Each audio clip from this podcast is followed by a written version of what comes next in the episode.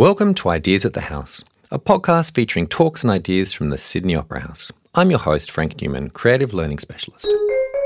This episode is part of a three part podcast series featuring conversations curated by influential Finnish educator Pasi Sahlberg.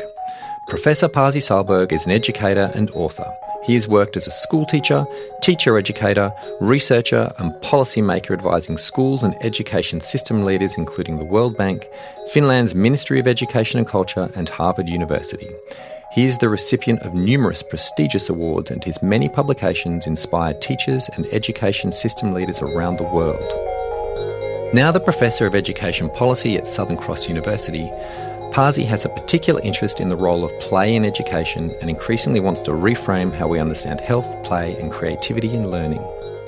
In this, the first of three episodes, Pasi Sahlberg, a trained math teacher himself, has invited the infectiously effervescent Eddie Woo and inspirational Professor Nalini Joshi from University of Sydney to discuss what makes mathematics beautiful and at the same time essential for Australian modern life. This event was recorded live in the Utzon Room as part of a series of conversations in partnership with the University of New South Wales Gonski Institute that took place in 2021.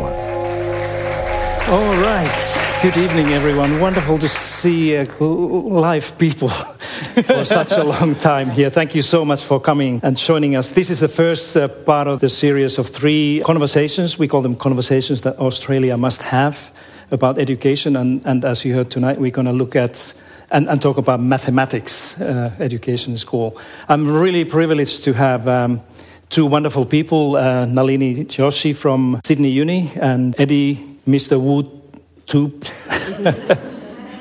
Here, everybody knows um, uh, knows Eddie's work, and uh, we all all three of us we try to um, try to make this a conversation. And here's my story for you. My first job when I was still in um, in Helsinki, Finland, was uh, a high school mathematics teacher. So we are all mathematics teachers here. And this is what happened to me. I was a young, really passionate teacher in uh, one of the high schools in Finland. And I, I really took seriously, you know, te- teaching, you know, trying to help my students to understand and love mathematics. So this is what I did in each and every class before we did anything else. I asked them a question. How many of you like mathematics? And these were 13 year olds, just came from primary school, and I saw probably three or four hands. And then I asked this kind of a most important question How many of you don't like mathematics? And there was always a handful or more kids there who said that they not only that they don't like mathematics, but they hate maths. And I just couldn't understand why they said that. I said, How can you say that? Because we haven't done any math- mathematics yet. just wait for a week or two, and then you can have an opinion. I didn't, I didn't quite understand where these ideas came from. But they were so kind of a strong views that these kids have that it doesn't matter what I did, they didn't change their views. I did, you know, many of these things that Eddie was doing and, and Josie with the students here, but these kids just said, you know, mathematics is not for me. It's, it's not my thing, they said. Then one day, when I was really struggling with this problem, just by accident, I met a mathematics professor from England who became a really close friend of mine afterwards. And I sat down with him and I explained this. I said that, you know, there's something I don't understand in being a teacher of mathematics, is that I always have these kids who tell me that they hate mathematics, they don't like math, and they say that mathematics is not my thing. What do you think is uh, behind this? And he was doing research that time on students' beliefs and ideas about mathematics and mathematical concepts and subject. So he told me that maybe, you know, there's something that these kids are thinking about when they think about mathematics that they don't like. And we had a long conversation. And as a result of the conversation, he said to me that, why don't you do this? That when you go back to your classroom with these kids, ask them, what do they think when they think about mathematics? Or even better yet, ask them what do they see? What are the images that they have when they think about a mathematician at work? This is exactly what I did. I went back to my classroom, and every single classroom I did the same thing. I handed a blank sheet of paper to each of my students, and I gave them 10 minutes to draw a picture. So something that they saw when they were thinking about a mathematician at work. And after first class, I collected all these papers. You know, most kids did it, particularly those who told me that they hate mathematics. They were really actively kind of drawing this image. And in this first class, I just piled these papers and I continued teaching mathematics as usual. Then I went to the staff room and I was kind of uh, interested in seeing what these kids are drawing. So I laid down all these images, 25 of them, and I was shocked. I just couldn't believe what I saw. I had to do it again, the same thing. I went to the next class, I did the same activity, and another one, and another one, always the same thing. Do you know what was the one thing that was common in all of these classes with all of these kids? 13, 14, 15 year old, when they were drawing an image of a mathematician. One thing that was common to all of them mathematician was always a male, every single one of them. And we never saw an image of a female mathematician. And you know, we did this research in a number of countries United States, England, Sweden, uh, Romania, Germany. So we had thousands of drawings, and they were all identical. And it was only then when I understood that, you know, if people, if these young people really have images like this, it's no wonder that they don't, you know, think about mathematics as a career. And it's no wonder that they don't like mathematics. I'm going to show you one image here. This is a kind of a, this is not just the kind of a selected thing for this particular evening. This is one of, one of those common images that we saw again and again and again. Just look at this. So this is a drawing from, I, I think, from England of a 12-year-old boy who did exactly the same thing. Okay, look at this this person over there. There's some interesting things like there's a food stain here. You know, mathemat- mathematicians they're so busy of thinking about mathematics that you know the food goes all over the place. Their pants are too short and they're broken because they're working on mathematics all the time. The, one of the interesting things is here in the, the, in, the, in the arm here, there are mathematical formulas because they do mathematics all the time. A lot of pencils in a pocket because you never know when the mathematics hits. So you have to be ready for that. Tired eyes, unshaved. And, you know, the same guy gave us a little bit more information so that we really get the point. So he said that mathematicians are not just male, but they're fat male. They're unstylish. they have no friends except other mathematicians. no romantic relationships or social life. You know what? I learned that mathematicians don't have children. and they have wrinkles in their forehead because they think so hard, mathematics all the time, and very short tempers. Now, remember that this is not just a kind of a selected example for you. This is a very common image that many young people have when they think about a mathematician at work. So, you know, no wonder that we have hard time, you know, teaching some of these kids mathematics if they think about the mathematician and mathematics this way. Now, this is my last question here. What do you think I did as a young teacher to, you know, address this issue? Because I found this, this is one of those most important things I've ever learned as a teacher in my career to understand the power of these self made, self constructed ideas and images and beliefs that young people have. What do you think I did to try to help kids to see the kind of an alternative to this? What would you do as a teacher to help these kids to see a kind of a much broader and diverse picture of what mathematicians do. Just introduce them to lots of different kinds of mathematicians. Exactly. And you know the best thing I did? I brought in a female mathematicians.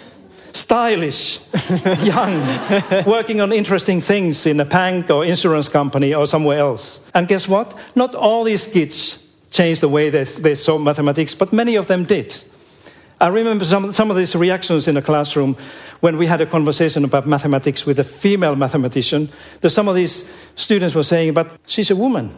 And just think about it. And, and that's why, you know, one of these things that we really need to think, if you're a parent, or particularly if you're a teacher, to try to understand how powerful these ideas that young people have had on everything they do in a school. So this is the kind of a thing I want to leave with you.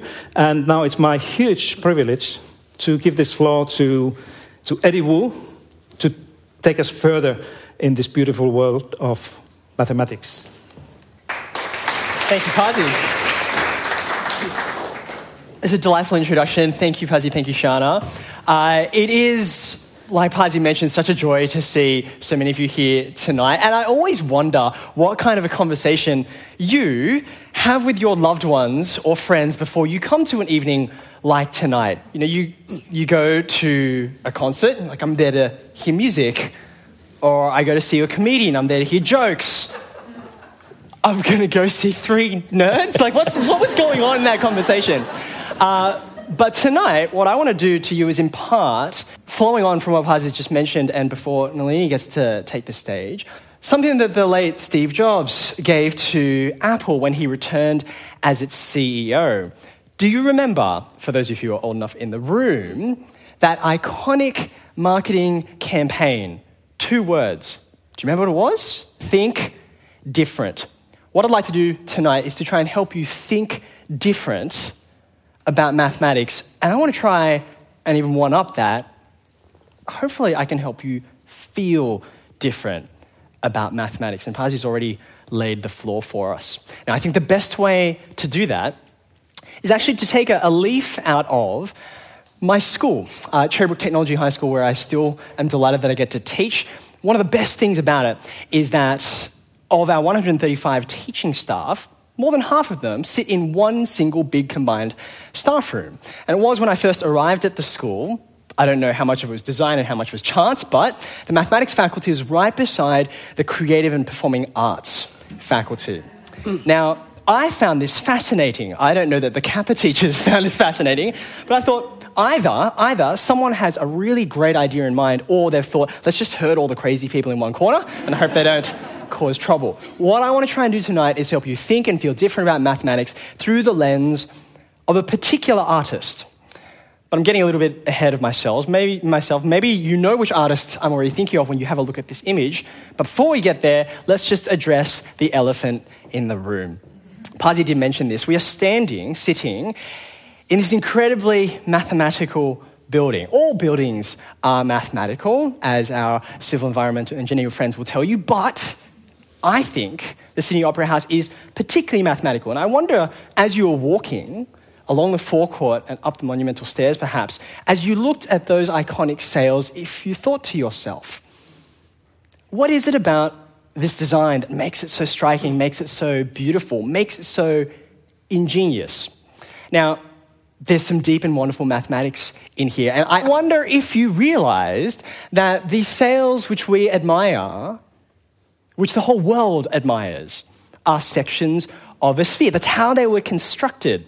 The concrete foundry was out here on the forecourt. It could only make these sails because every one of the ribs was geometrically identical. Utzon labored for years to come up with this solution. Now, we could spend our whole evening talking about this building, but as I promised, I want to look through the eyes of this artist, Maurits Cornelius Escher, Dutch graphic artist from 20th century. And I think he's perfect for us to explore tonight to help us think different and feel different mathematics because Escher, despite the kind of art that he made, never viewed himself as a mathematician or as mathematical in any way. I think he was one of the children that Pasi would have interviewed and said, No, mathematics, not for me.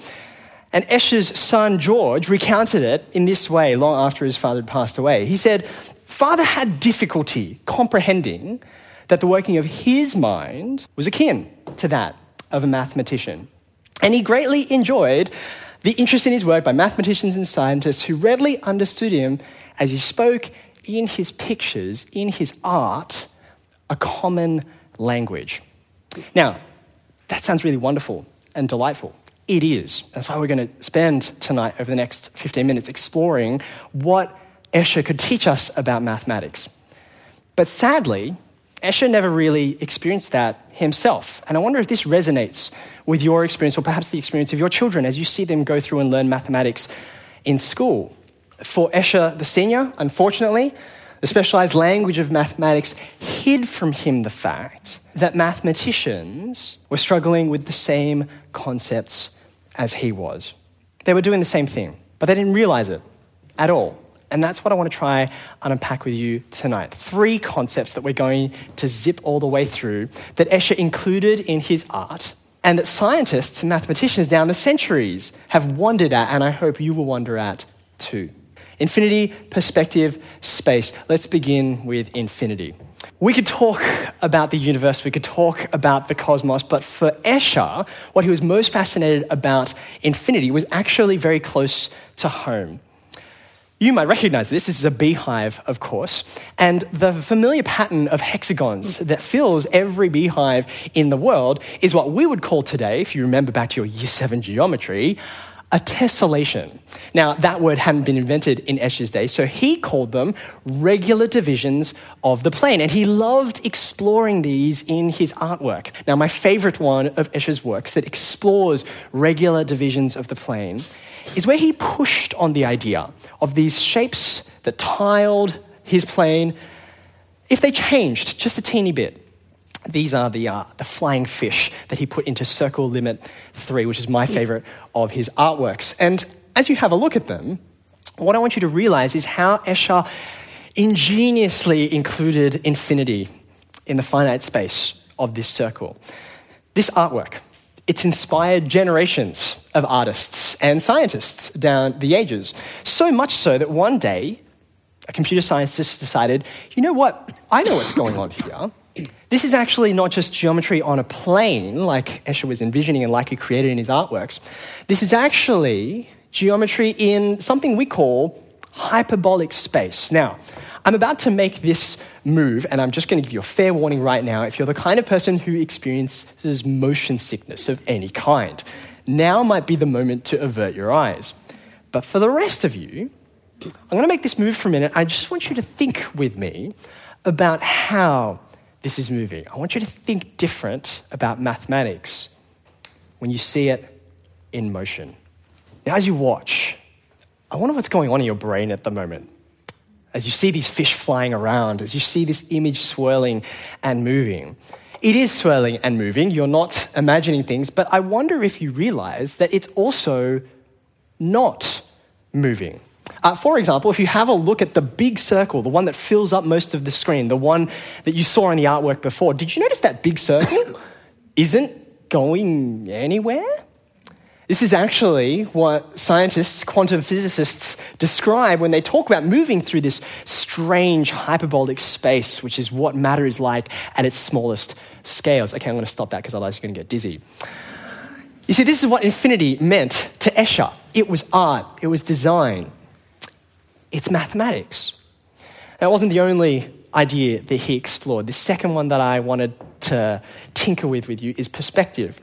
Now, uh, somewhat inspired by Otto, Pasi's eight year old son, uh, I want to show you one of Escher's self portraits. This is one of my favorite ones here. Escher did many self portraits. This particular one, though, you need to look closely at it. It's a self portrait of himself reflected in a silver ball that you can see there in the center. And if we zoom in a little bit, just wonder with me if you would think about the perspective that Escher is giving us in this particular image. Uh, firstly, don't weed yourself out, but you might notice in the reflection you can actually see the entire artwork that Escher is drawing on the page. So the artwork that you're looking at is in the artwork that you're looking at. Don't think about it too hard. But then I want you to look, cast your eyes back. Look behind Escher's head you can see the drawing room in which Escher spent so much of his time. Here's the particular thing I want you to focus on. Just have a look at the ceiling behind Escher's head. Can you see it there? Do you see the outlines of it? And there's like a, there's a ceiling lamp hanging from it. And what amazes me is that, as far as I can tell from your little nods, all of you recognize that ceiling behind Escher's head. You recognize the geometry of the room behind him, despite the fact that I'm guessing the ceiling in your room in your home, in the classroom you teach perhaps, looks nothing like this, or like the one in the room we're standing in. Just look at how weird and curved it is. Do you see that? Of course it's curved, because even though he's in a rectangular room, what you're looking at is what we call a projection onto a sphere. And if you have a look to um, our left, Escher's right, you can see that window uh, that faces out into nature. It's even more distorted and twisted because of the perspective that we have. Now, this artwork, I love this artwork so very much because if I do this right, I'll change the way you look at the world. It's a big call, isn't it? Let me see if I can do it. Here's the world. Uh, this is one of my favorite maps of the world because it's kind of composed of satellite imagery, so you can see all the different kinds of terrain. It's lovely. There's just one teeny problem with it. This is not a map of the world. It's not at all. I wonder if any of you noticed it has some big, glaring problems with it. And I can highlight those problems if I show you a real map of the world. We know that's what the world actually looks like, roughly speaking. It is round. If you were to try and take the surface of this globe, cut it all out, and then lay it on a table, you wouldn't get that map that you saw before, would you? Uh, you'd get something like this. Now, this, of course, is much more accurate, just happens to be not very useful for actually navigating. Uh, I mean, I know Boris Johnson signed on to make Brexit happen, but somehow I do not think this is really what he meant. What we have, of course, is. Oh, you just got it. Okay, thank you. All right, wonderful. what we've got, of course, is something which is accurate but completely dysfunctional, right? We've got all these enormous gaps because as we cut along the surface of the globe, as we near the North Pole and the South Pole, you can see those lines of longitude approaching each other and getting narrower. So these sort of SBS logo looking shapes are called GORES, G O R E S, okay? Now, how do we solve this problem? Because this will not do to navigate our world. Well, we take the map that we see and we stretch it so that it fills the gaps. And that's how we create what you saw before the Mercator projection. This is the most famous map projection uh, around the world today. But now I wonder if you've realized through doing that process of taking a real map and stretching it to fill the rectangle that we would like to print out nicely or display in our computer images, what the real problem with this map is. Did anyone remember the last time that they looked at a map and saw that Antarctica is the size of every other continent on the planet put together? Funny that or Greenland up the top.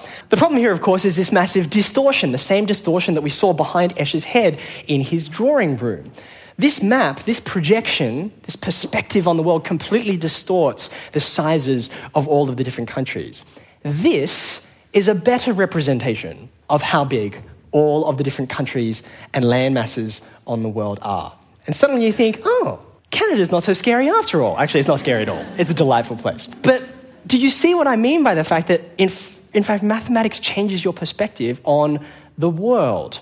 There are hundreds of different ways to look at our planet, and unknowingly, we almost all look at it through one particular one, the one we're familiar with. And this, I think, is a metaphor for how mathematics can help us understand the world around us. It gives us a lens for seeing the different perspectives.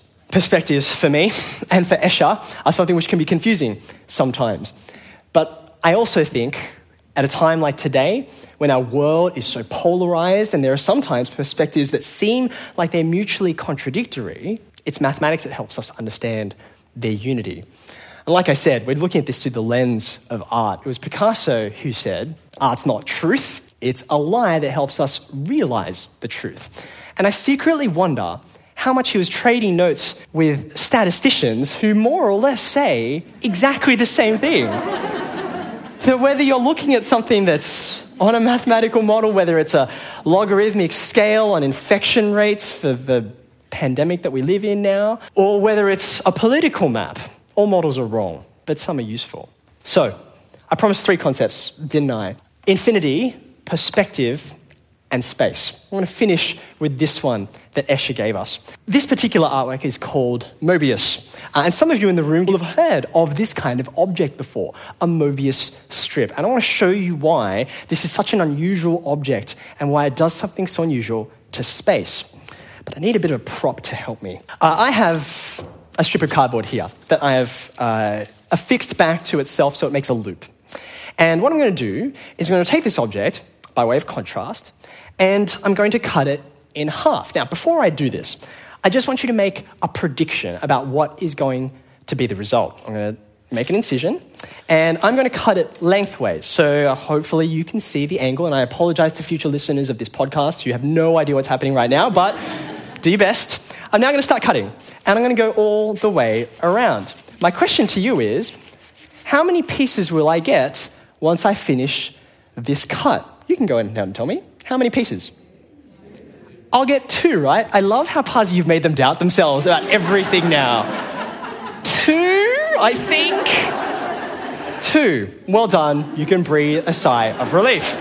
Now, this was just a regular old strip of cardboard, a hollow cylinder, as it were. That is not what you can see here in Escher's artwork. This is a Mobius strip, which is very much like that which you saw before, with one difference. And maybe you can see it here as you can with these ants crawling around. This is a bit twisted, isn't it? Uh, it's very precisely twisted, actually. There is a half twist, a 180 degree twist that I added to this piece of cardboard before I attached its ends. So now I'm going to start cutting, and you're going to see why Escher loved the Mobius strip so very much. As I go towards the end, I'm going to ask you the same question that I asked before. And I know some of you know the answer, and that's fine. I don't mind you partly spoiling it, which is once I get to the end, a trained professional would have had a shorter thing to cut, right? How many pieces will there be when I finish the cut?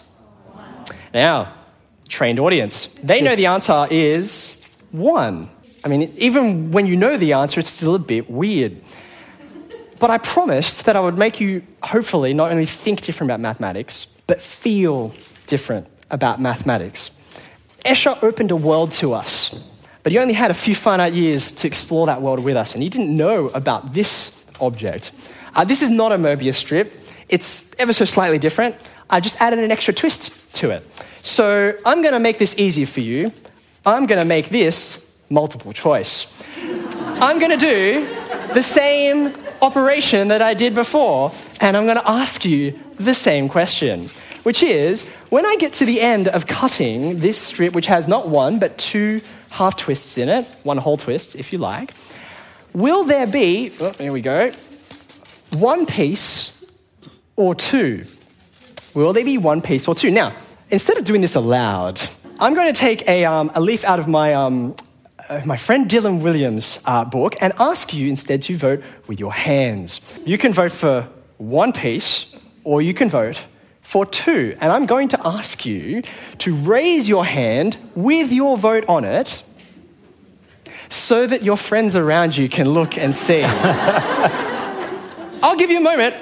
Seriously, I've got all the time in the world. Okay, so I'm seeing lots of hands. Good, good. Okay, wonderful. Now, before I go ahead and complete the cut, I just want you to, especially if you're at the front half of the room, just look back, have a look backwards, okay? Because I want you to see, all right? Thank you, hands down, okay? now, what's delightful about this? Let me tell you the good news. The good news is most of you are wrong. and the reason why that's good news is because you're about to learn something. Uh, the question was Is there going to be one piece or two? And the answer is the answer is yes. okay, I'll admit it was a bit cruel to not give you that as an option, but I hope you enjoyed it nonetheless. Only you can be the judge. Do you think different or feel different about mathematics when you look at it through the lens of art? I hope so. Thanks for your time.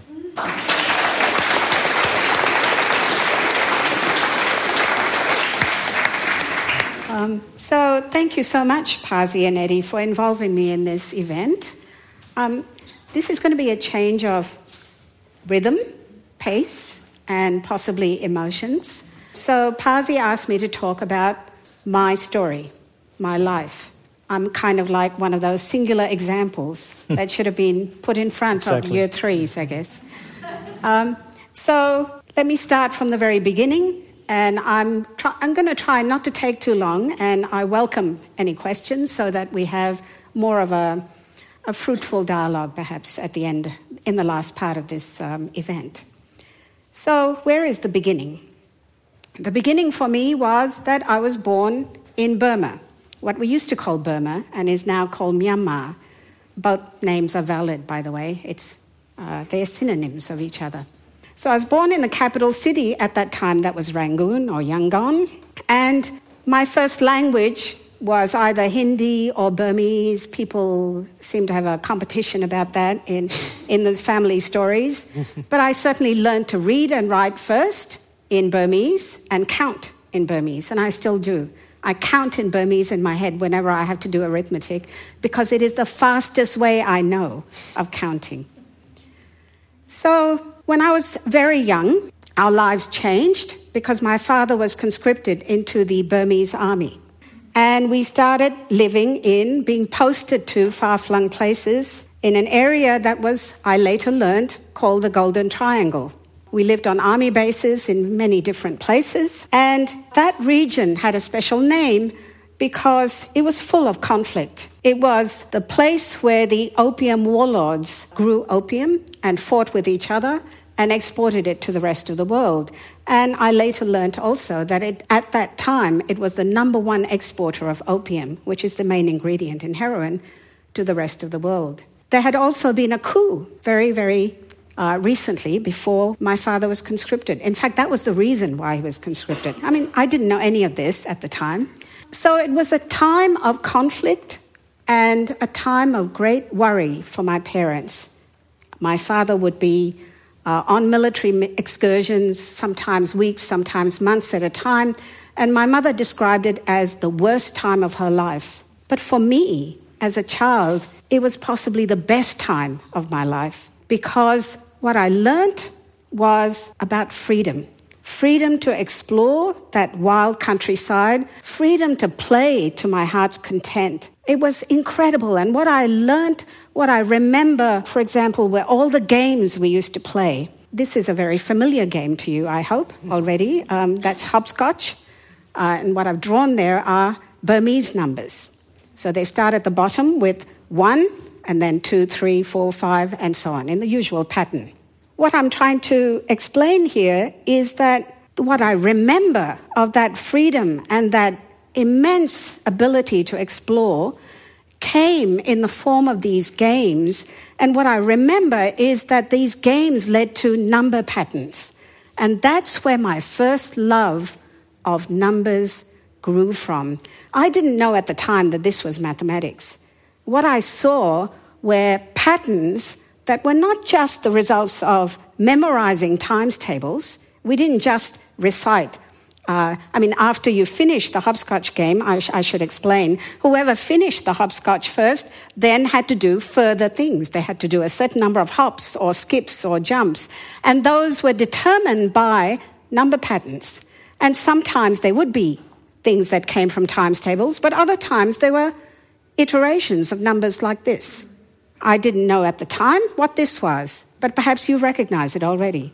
These are the numbers that start with 1, 1, and then you get the next number by adding those two, and then you add 1 and 2 to get the next number, and 2 and 3 to get the next one, and then 3 and 5 to get the 8, and so if you add 5 and 8, you get 13, and so on and on and on. These are the Fibonacci numbers. What I wondered at the time was, with all of those counting patterns, whether numbers went on forever, whether all the patterns that we could create would go on forever.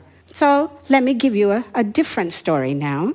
Think about uh, a number between 1 and, say, 100 in your head. Think about how to spell it in English.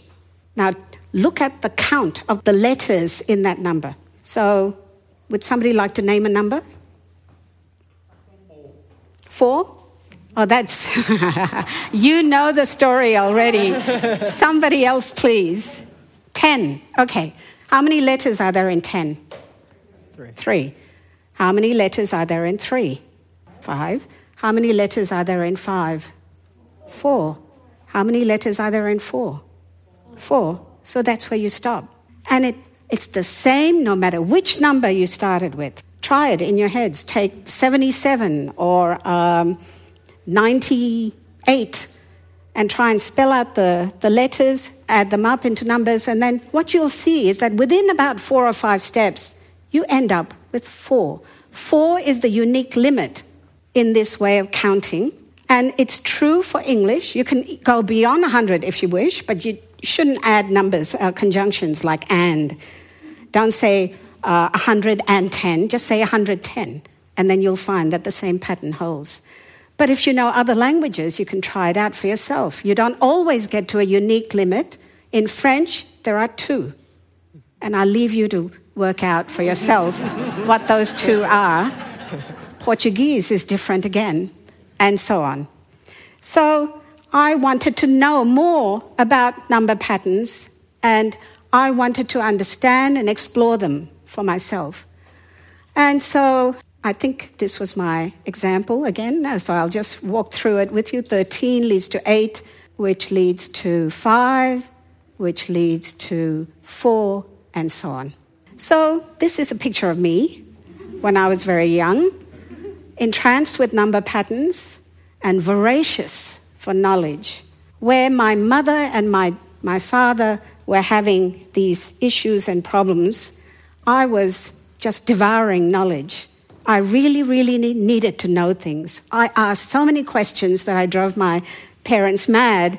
Um, so I became an avid reader to try and find out everything I could about everything in the world. But what I hadn't realized at that very young age was all of the difficulties that were happening to us. So, one of the reasons my father was conscripted into the army was that we were not from a dominant ethnic background in Burma. We were from an Indian ethnic background, a bit of a mixture here and there. And after that first coup, the government decided that they didn't really want people like us in the country, and so they tried to expel us. Uh, people were put on boats, sent back to wherever without citizenship and so on. So we ended up deciding, for many, many other reasons, my father told me later about some of them. Uh, for example, he told me that although I came top of every class that I had at school, I was never allowed to get the prizes at the end of the year because of our ethnicity. And so he wanted to go somewhere which was better for us. And I remember he brought an atlas home. We looked at the pages of all the other countries we could move to. And uh, we talked about, okay, all right, this place had uh, tornadoes. Oh my God, we don't even know what they are.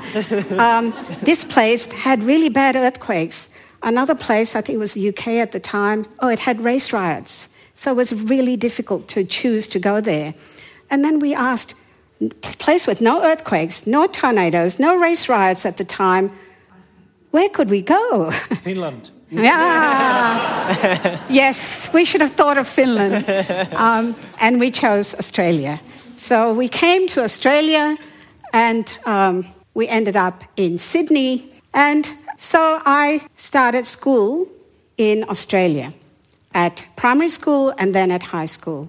And what I wanted to do uh, was to just distill down three things that I think characterized the way I had to learn to learn. And because I think that this is the way mathematicians think. Because mathematics is not just one language, it is an infinity of languages. And to be able to learn to speak it, to learn to think in it, you have to really listen very hard what somebody might be saying about calculus and how it's interpreted in terms of algebra or in terms of geometry are quite different. And that's what makes mathematics a very rich domain. So, listening was one big thing that I had to learn to do, primarily because I had to learn how to understand the Australian accent. And then working things out for myself, because language wasn't enough instructions that I used to receive didn't quite make sense.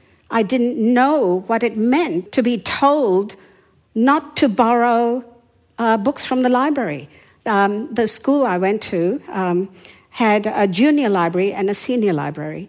And if you were under a certain age, you were not allowed to borrow books from the, the senior library. So I read through everything in the junior library and I had no more books to read. So I went to the nonfiction section and thank God they had the classics of English literature in the nonfiction section, so I could read, you know, the, the, the beautiful works of uh, Jane Austen, George Eliot, all of those people, Charlotte Bronte, and so on. Apparently, my grant applications still sound like they're written by Victorian novelists. uh, um, so I had to work things out for myself in the face of instructions that didn't make sense to me and grab what I could of knowledge. And what I had to understand was that just because something didn't make sense, it didn't mean that you should stop thinking about it. So let me give you um, some uh, examples, but before I get there, uh, I just wanted to mention that where I went to high school, at the start of my high school, was Fort Street Girls High, which is just over there on the Observatory Hill, or it used to be on Observatory Hill. And uh, one of the best things I had at that school was the maths teachers. Mr. Lester, in year nine, I think it was, third form, as we used to call it, allowed me to not stay at the same level as the rest of the class when we were doing mathematics. And I don't mean that I was allowed to accelerate. No, he allowed me to get behind. He allowed me the freedom to be always a chapter behind the others in class. Not because I couldn't do it, it was because I could explore things for myself. I could think about things in different ways and do them at my own pace. He could see that I could do things that, I, that he wouldn't have any problems with me because I could explain things to other people. And he heard those explanations. But I could explore to my heart's content again. I started exploring more and more. I remember sitting on my parents' dining room floor with plates and saucers and cups, trying to work out things like um, why is it that if the plate was the earth and the cup was the moon, that we only ever saw one face of the cup?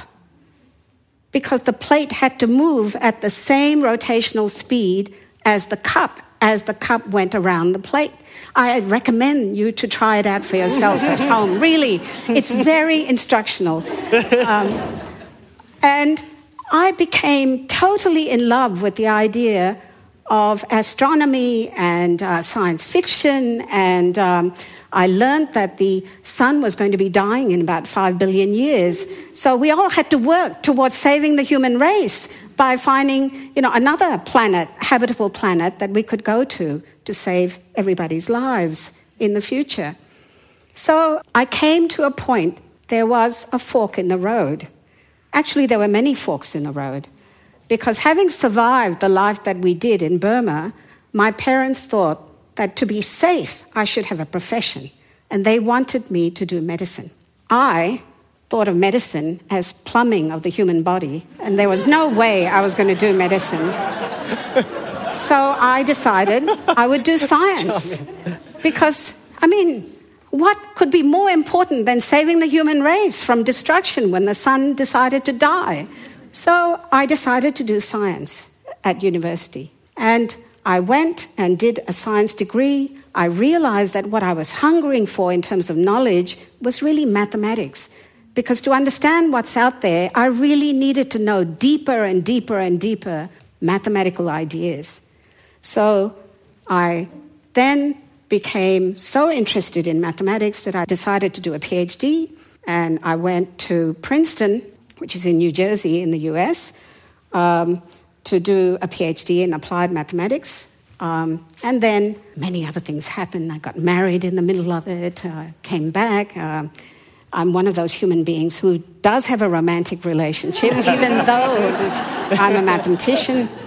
And then came back to Australia to start our careers together. And I've worked at four different universities in Australia since then. So I want to just give you a tiny flavor of the kind of mathematics that I do.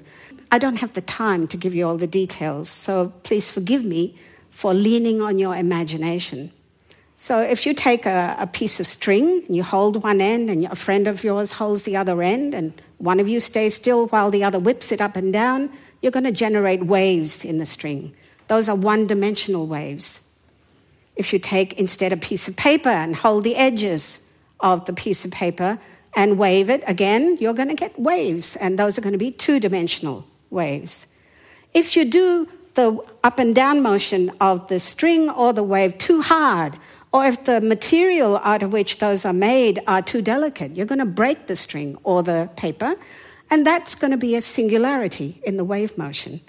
A singularity is something that is peculiar, not expected, something where you might have motion that goes off to infinity, like planetary orbits sometimes do. Or they're going to be places where you can't determine what happens around this, mathematically speaking, in your model.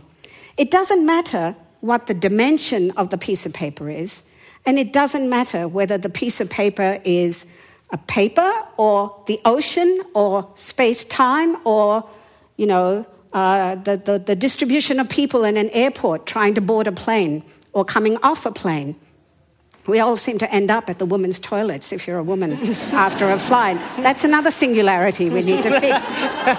Um, and so, what I do is I capture singularities and how you go past them, how the waves or the motion of the model or the future of what happens in the model goes around the singularities. I predict how many singularities there might be, and I look for behavior that happens far away in time or far away in space.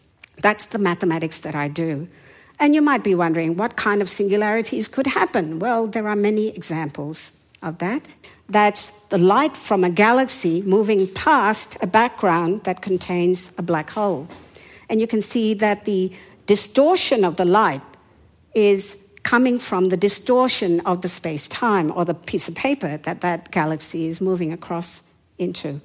What I do is I take the singularity, I remove it, each time you have a singularity, you put a new dimension on, and so you build more and more mathematical structures to try and understand what happens as you go through it. And I end up with pictures like these. This is a projection of an eight dimensional polytope, a convex polygon in eight dimensions, um, projected down to two, and that gives you information about how you survive on a piece of paper with singularities. Thank you. Okay, wonderful. Thank you so much, colleagues. Uh, now let's um, let's talk. And let me start with the, with the question um, and very brief comments from both of you, and then then I'm inviting you to join the conversation here. Um, you know, first of all, when, when I listen to your your stories and and and watch you presenting these things, I think, you know, these things you can only see from people who are mathematicians who are kind of deeply engaged in understanding not only mathematics but how, how to think mathematically. And, and that's um, kind of a lead to this question. Now, think about this. If you are today, if you are a child, if you're a, a child, not your child, but any child in, uh, in Australia, what is the probability that this child will have an unqualified or out of field teacher, at least for one year in the years 7 to 10 in high school? So, what is the probability that a, a child will have an unqualified teacher at least for a year in high school, the first four years of high school? It's about 76%. Just think about it. And it's average. You know, if this child happens to live in a remote and rural part of this country, go to public school, it's probably close to 100. Or if we're talking about primary school kids, and we ask the same, same question, that what is the likelihood that a child will have somebody teaching mathematics in a primary school who has not been prepared to teach mathematics is close to 100%. Now, this is a kind of an opening question for this conversation to both of you, and I invite you to give a brief response to this, what, what, what your thoughts are. Is, is this a, do we have a crisis in school mathematics here in Australia because of this? I feel as though I should do what mathematicians would normally do at the beginning of a problem, being set and say, define crisis. um, okay. But if, if I were to provide my own definition, which is you know, a situation which requires drastic and immediate action, then I think the answer is patently yes. Um, that 76% number is horrifying to me, mainly because I know the people who are in that 76% as students, and I also know the people who are on the other side of that doing the very best without adequate support teaching a subject that they are not well prepared to teach, and that's not easy. We depend as a system upon yeah, those people. Yeah. And what an immense thing we ask of them. If you'd asked me to teach Spanish, or I actually, you know, this tells you how much desperate times call for desperate measures. I taught four periods a cycle of P in my first year of teaching. they were really desperate back there. But I guess, you know, that speaks to when you say crisis, it only takes a year. Actually, it takes much less than a year of not being able to fit together those really important mathematical building blocks to have that continuum of understanding right, right. that we need for children. Once they get to 16, 17, all those pieces, that foundation needs to be there. So I think crisis is a pretty fitting word. What do you say, Nalini, from the uh, university perspective? I think uh, a crisis usually means that there is a very short time in which it has come to this edge. But actually, we've been talking about it for decades, and I see it more as a slow car wreck happening in front of us. And we've been talking about it for a while. The problem is that there are many problems. um, I think in addition to the issue of discipline, knowledge, and confidence by teachers, there might be other factors that we have to consider, and we can go on and talk about those too. Right, right. Fortunately, people, I have a right answer to this question because I, I posted in a Twitter this morning, and social media knows everything. So, uh, according to social media, the fact is that 80% of Australian people think that we have a crisis in mathematics. The sample size is rather small. I have 24 people answering.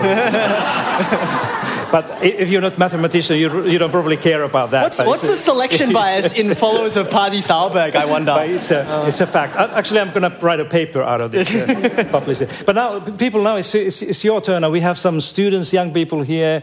I would very much like to hear what your thoughts are you know, how to move forward. I, I, I uh, definitely want to have a kind of an uplifting end into this conversation so that we would not just, uh, you know, underline the problems and issues and say how bad things are because we have so many positive things here in Australia in our schools and wonderful schools and teachers doing amazing things. But how do we move forward with the mathematics to make sure that we have more people who would find this beauty and uh, understand the importance of maths? But let's open this for the, uh, for the conversation. Now, what we need to do is that you, you, you need to speak loudly so that we can hear because this is going to be recorded as well. So if, you, if I can ask you to stand up and, and introduce yourself very briefly and then speak, please. Uh, my name's Robert Gardner Garden by an admission line to husband. The question is, are there other uh, education systems elsewhere in the world where that statistic would be very low? Yeah, so the, who's doing it right? Yeah, okay. So the question is Are there other education systems in the world where this uh, probability would be much lower? Eddie, do you, do you have. I could speak to that briefly. Um, I'm by no means an expert on every global education system out there, but I happen to know one system that I visited in the recent past, um, Singapore, which doesn't do everything perfectly, but when it comes to this particular problem, um, I actually traveled to Singapore a few years ago as part of a study tour with 10, 11 other Australian teachers. And when we realized language of instruction is in English, the systemic support for teachers and for development professionally is very different from what it is in Australia. I'll let you judge whether it's in an upward or downward direction. Um, we thought to ourselves, wouldn't it be amazing for all of us to teach here rather than in Australia? And we all laughed and realized everyone in the group could get a job in Singapore except me, because there's an oversupply of science and mathematics teachers in Singapore. Um, and in fact, because again, the system is very different, um, as soon as you stick up your hand and say, I would like to become a science or mathematics teacher, the National Institute for Education, which is the one educational, uh, initial teacher education body in Singapore, says, Thank you, Pasi. You might be a great mathematics teacher in Finland, but we don't need your skills here. Yeah, so they've certainly done their workforce planning very differently. Yeah to the way we do things here in Australia yeah. and most of the Western world. Nalini, I'm not going to let you answer because you can do pillow talk uh, about this. If you, if you, if you want to join the conversation, please do. but uh, but you, just, just to continue from, from Eddie's uh, you, you know, th- this is all about workforce planning. And, you know, the, the country that I know probably better than any other place is Finland, of course. You know, I would, I would assume that if you ask the same question in the Finnish context, uh, that is very different in many other ways, you would have much, much lower uh. It's probably something like 5 to 10 percent. Most of, the, most of the teachers are qualified. And I, I, think the issue is really that, you know, how much the government is, is uh, you know, managing the workforce and, and training of teachers, uh, which is a very different thing here than it is in many other countries. But, you know, Finland is not the only place where this has been handled in a, in a very different ways. And, and that's why, you know, somebody was calling a kind of a, I think you said, Eddie, that we, there's a kind of a need for urgent action to do something. This is one of the first things I think that we should be uh, finally put forward because you said, Nalini, that this is not a new problem. This has been here for 20, 25 years already, that we need to do something to the, um, uh, the fact that we need more qualified teachers somehow, either by retraining those who are not now unqualified or then just uh, you know, try to find a way how we can have more young people choosing uh, mathematics and science as a, as a kind of a field of, of teaching. But, you know, that's why I think this is so important what these colleagues have been saying is that, you know, un unless we change the way we, we introduce and offer mathematics in, a, in a, starting from primary school and, and preschool, you know, these people if I'm correct with this idea of you know having these very weird images of uh, mathematicians, you know they're not going to go there. Mm. It doesn't matter what we do because you know if, if the kids can if they can choose what they do, they're not going to do mathematics or science. Yes, I can tell you lots and lots of anecdotes. Um, when I went to my daughter's primary school teacher and I said I'd love to help in the classroom, she said, "Oh, you know, parents have a very hard time with mathematics." You might find that it's harder than you thought. Did you say, Do you know who I am? No, no, I didn't. But I did make a very bad mistake, which is I said to her, No, no, no, I'll be fine. And since she still looked doubtful, I gave her my business card. She looked at it and never talked to me again. never. Ah, that was a bad mistake on my part. Because I didn't want to intimidate her. Um, I wasn't trying to talk down to her, but I think it, what it showed was that primary school teachers have very little self confidence in this area. How well do you think the curriculum as it stands and it addresses those issues and does it provide the support for teachers to do that? So, how, how well the curriculum supports teachers to be confident in what they do? Um, this is for both of you. Go, go Eddie, go first. I'll, I'll make a start. Those are um, those are fighting words, Josh, and um, which I appreciate, by the way. And it's, I think it's delightful that you pose that question because, of course, this is one of those situations. I think, as Nalini mentioned, this is a very multifaceted problem. I think in the in the lingo they call it a wicked problem. If a simple solution existed, we would have found it already. Um, and the metaphor I have in my head is that, in terms of, we've talked about um, teacher supply, we've talked about uh, student mindsets toward mathematicians and mathematics, and then we can talk about curriculum design. And it feels to me very much that when you think of each different problem, and we could list more, of course, uh, we need to put all our oars in the water at the same time.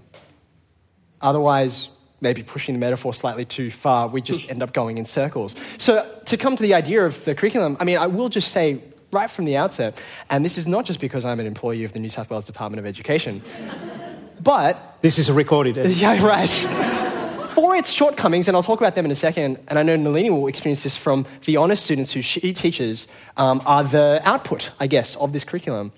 Um, for its shortcomings, I really love teaching, it is my uh, 13th, 14th year teaching this syllabus, which has more or less stayed uh, quite consistent all the way through.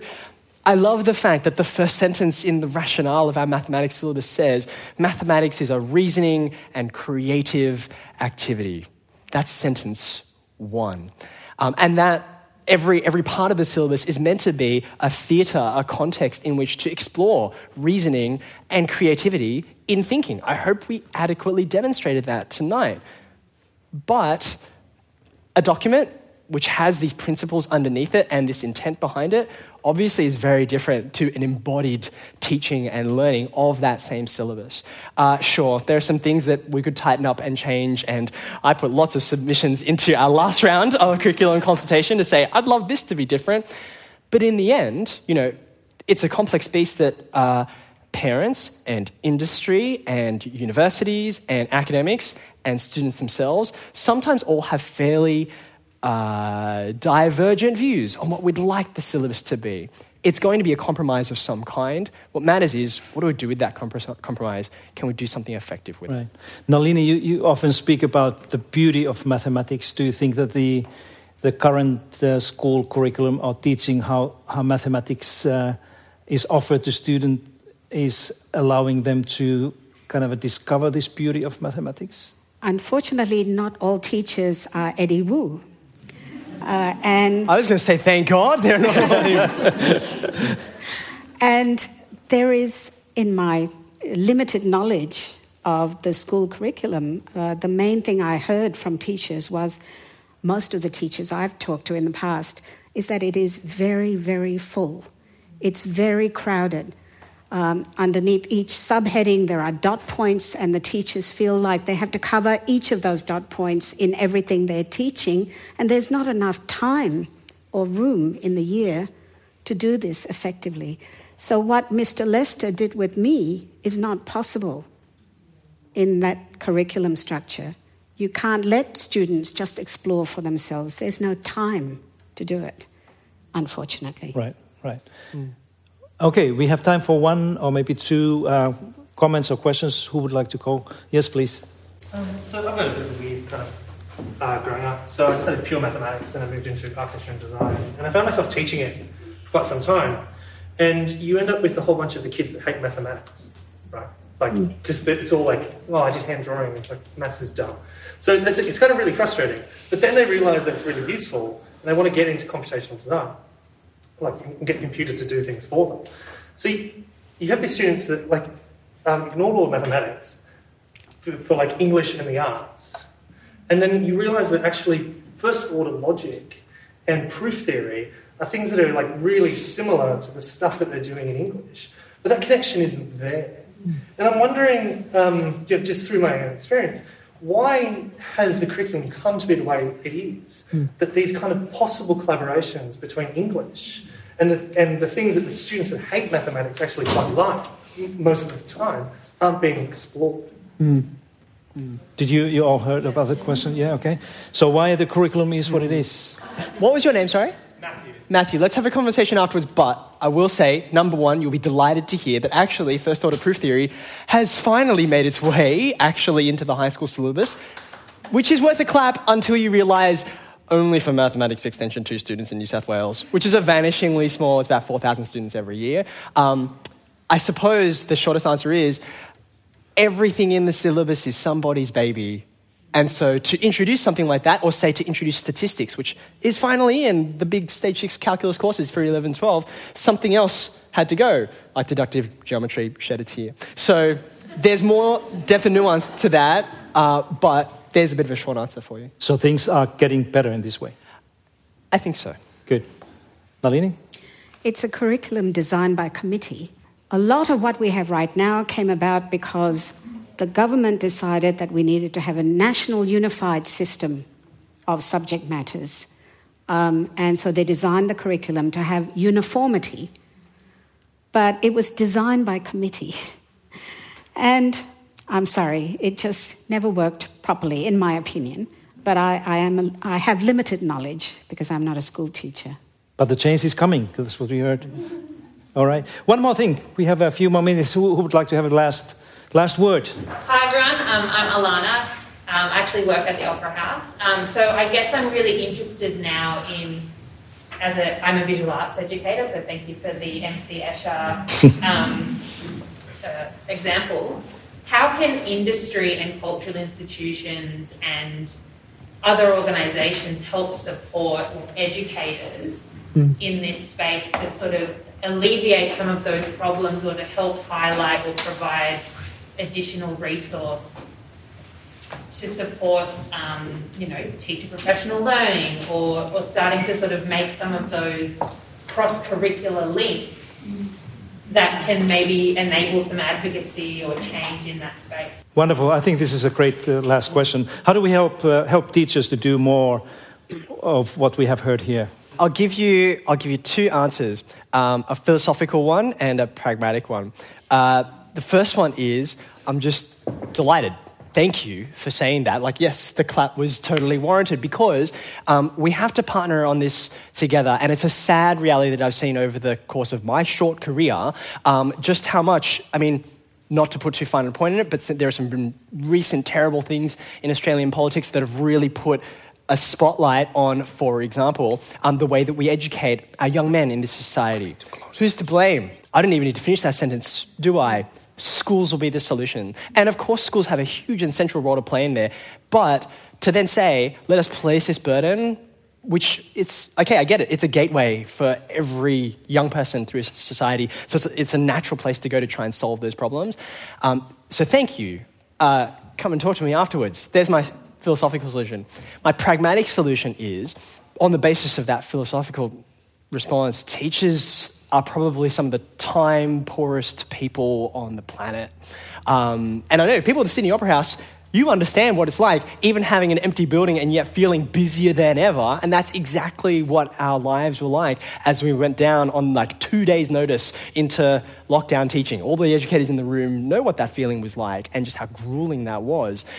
And so that means that what industry and what universities and what families and society bring to schools has to be something that can be ready to be used and is power that we can unlock for our students. That gets me excited as an educator.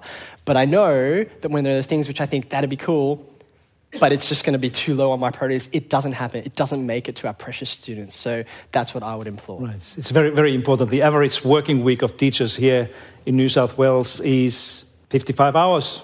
It's absolutely true what you said. Last uh, comment, Nalini, anything you want to add to this uh, supporting, helping teachers? How do we move forward? I think we should have mathematical excursions where students go and look at art to recognize the mathematics that's imbued in all of it. All right, and th- this is exactly what the Sydney Opera House is doing so nicely, and the, the Centre of Creativity will do even more, provide more opportunities for people to come and, and look at the world as it is, including mathematics and arts and music and, and even opera. So, uh, with this all said, first of all, I want to really thank my colleagues, Nalini and, and Eddie here, and um, thank you once again, everyone. Thank you.